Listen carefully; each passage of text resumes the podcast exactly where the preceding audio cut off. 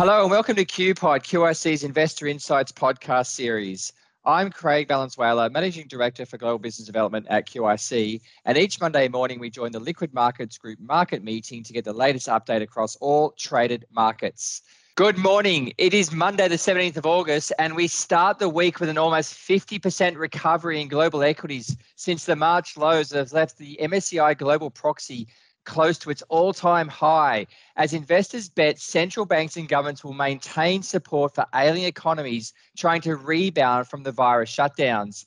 This follows news out of the UK that they are now officially in a recession, with the nation's economy shrinking more than 20% during the COVID period. And locally, we continue to be led by Victoria as it continues to battle COVID with those strict and economically impacting phase four lockdowns.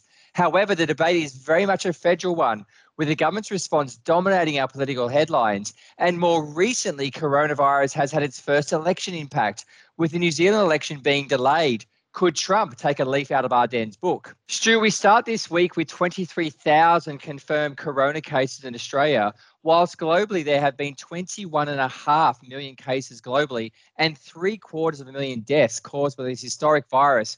However, we are going to start with those historically high equity markets.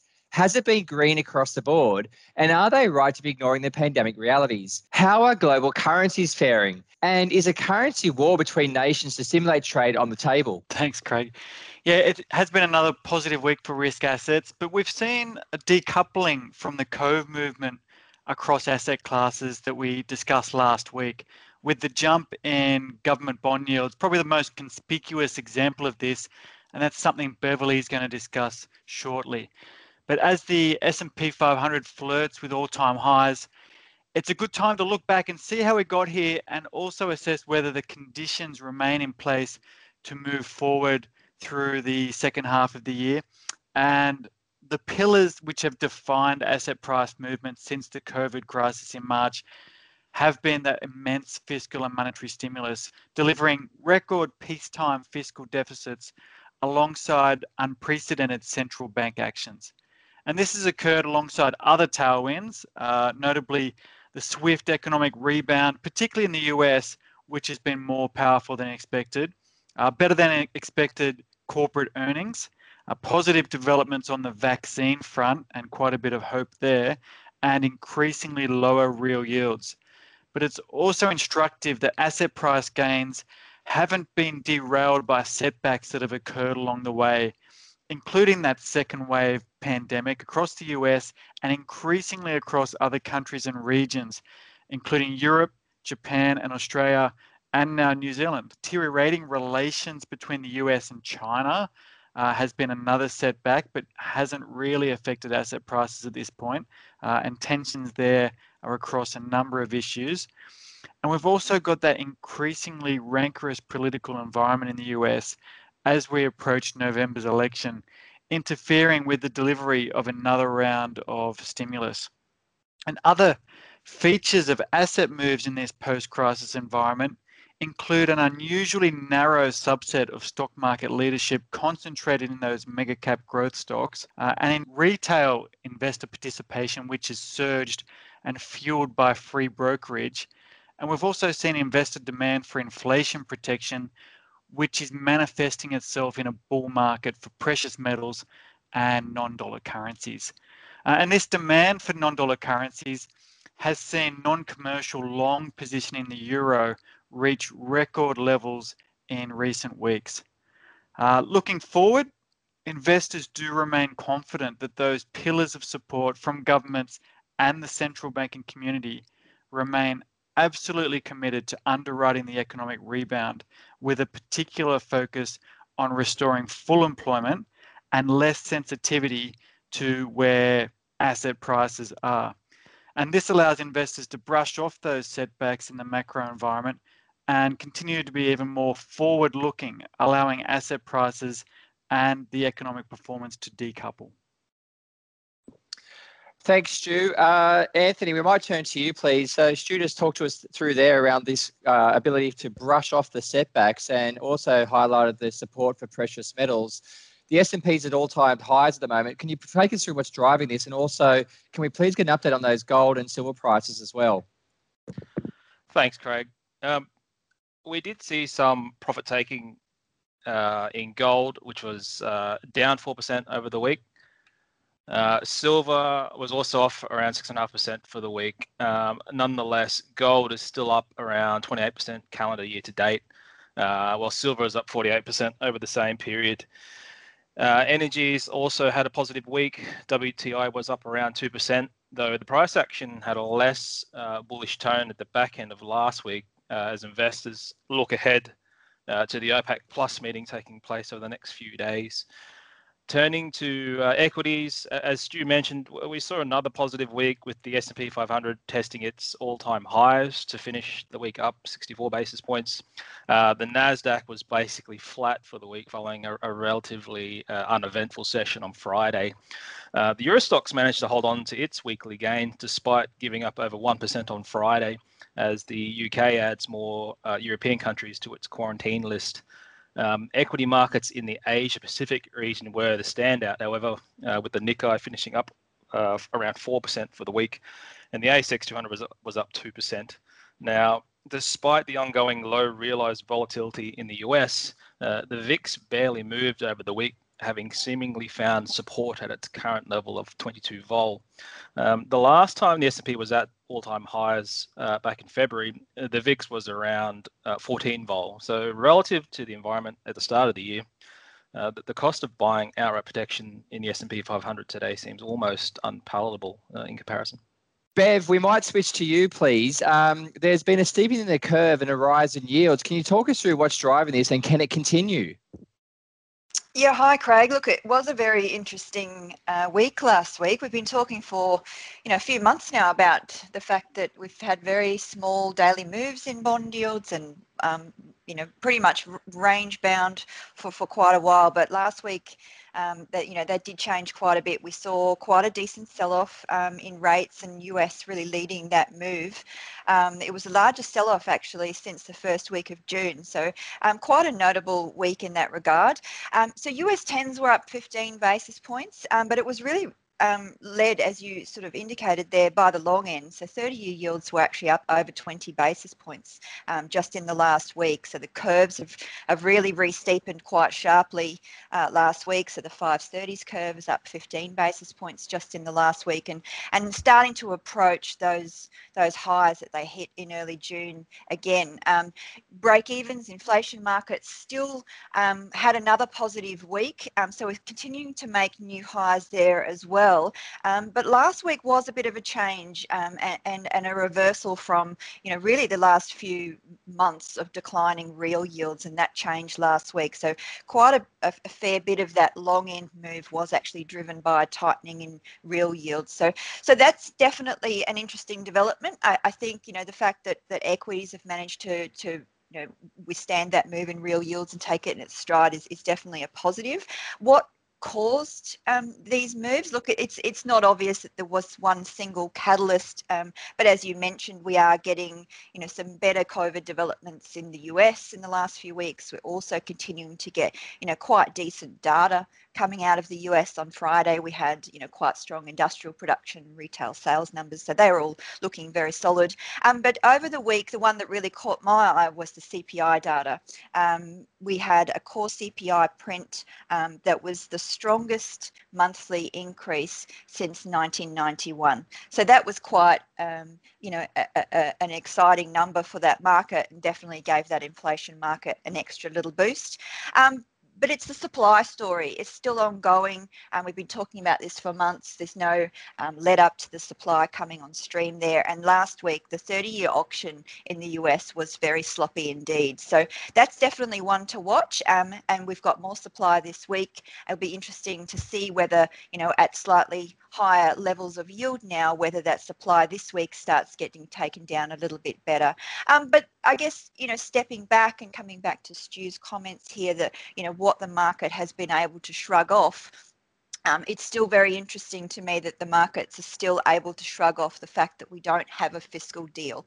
Um, and so um, the US Senate has now gone into recess without any resolution on this deal. Um, so it won't meet again until after Labor Day, which is you know around three three weeks away. So the fact that the markets are, are taking this in its stride is positive. and I guess coming back um, and reiterating Stu's points there that the markets are still you know very much much of the view that the fiscal and monetary response is going to be there.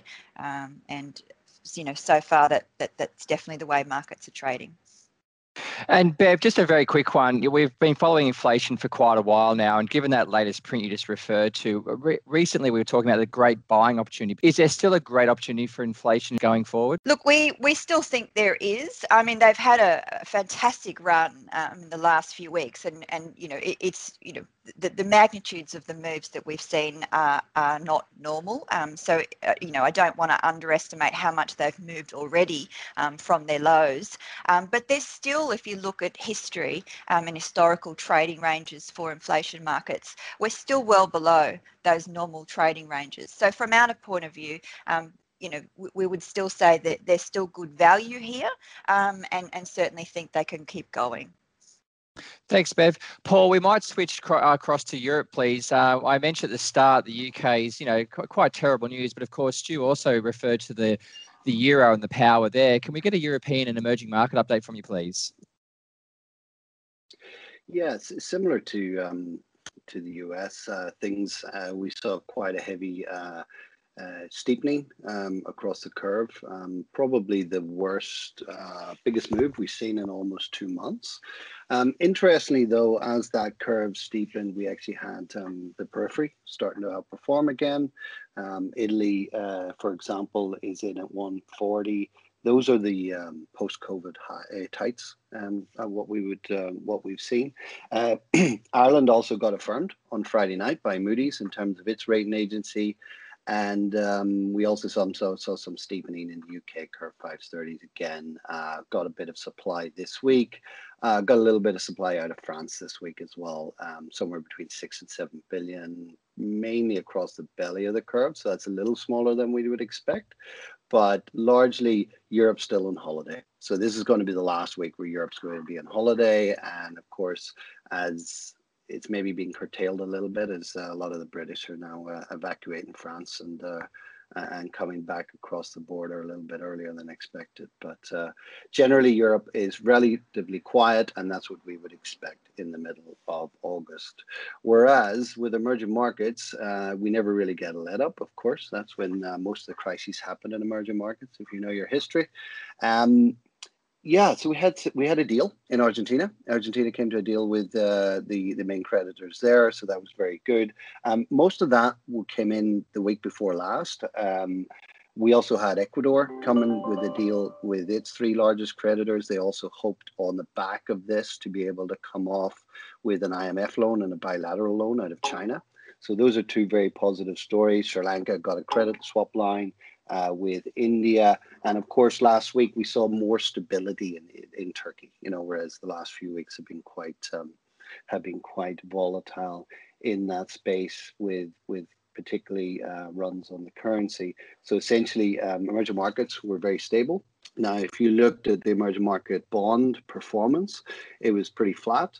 Whereas if you looked at um, you know U.S. rates, they were actually down quite a lot. Yeah, you know, global rates were down quite a lot. So emerging markets outperformed quite significantly last week, and um, you know that's really been backed by that issuance levels been remained quite strong. We saw a little bit out of Ukraine and Korea, but quiet last week, whereas the previous week we saw a bit more uplift with uh, Panama getting away.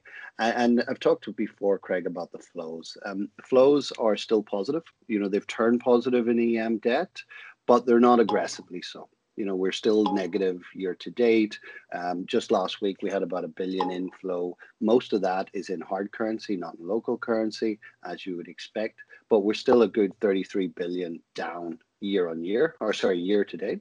So we expect that to come back at some point. And those valuation aspects that we talked about still make it an attractive asset class for us. Thanks, Paul. Sounds like those emerging market yields remain and a good opportunity to take a look at that. Richard, we might switch now to global credit, please. And uh, Paul mentioned before the issuance levels in the emerging markets, but of course, in the global macro space, we've also hit some all time highs with regards to debt tenders in the US.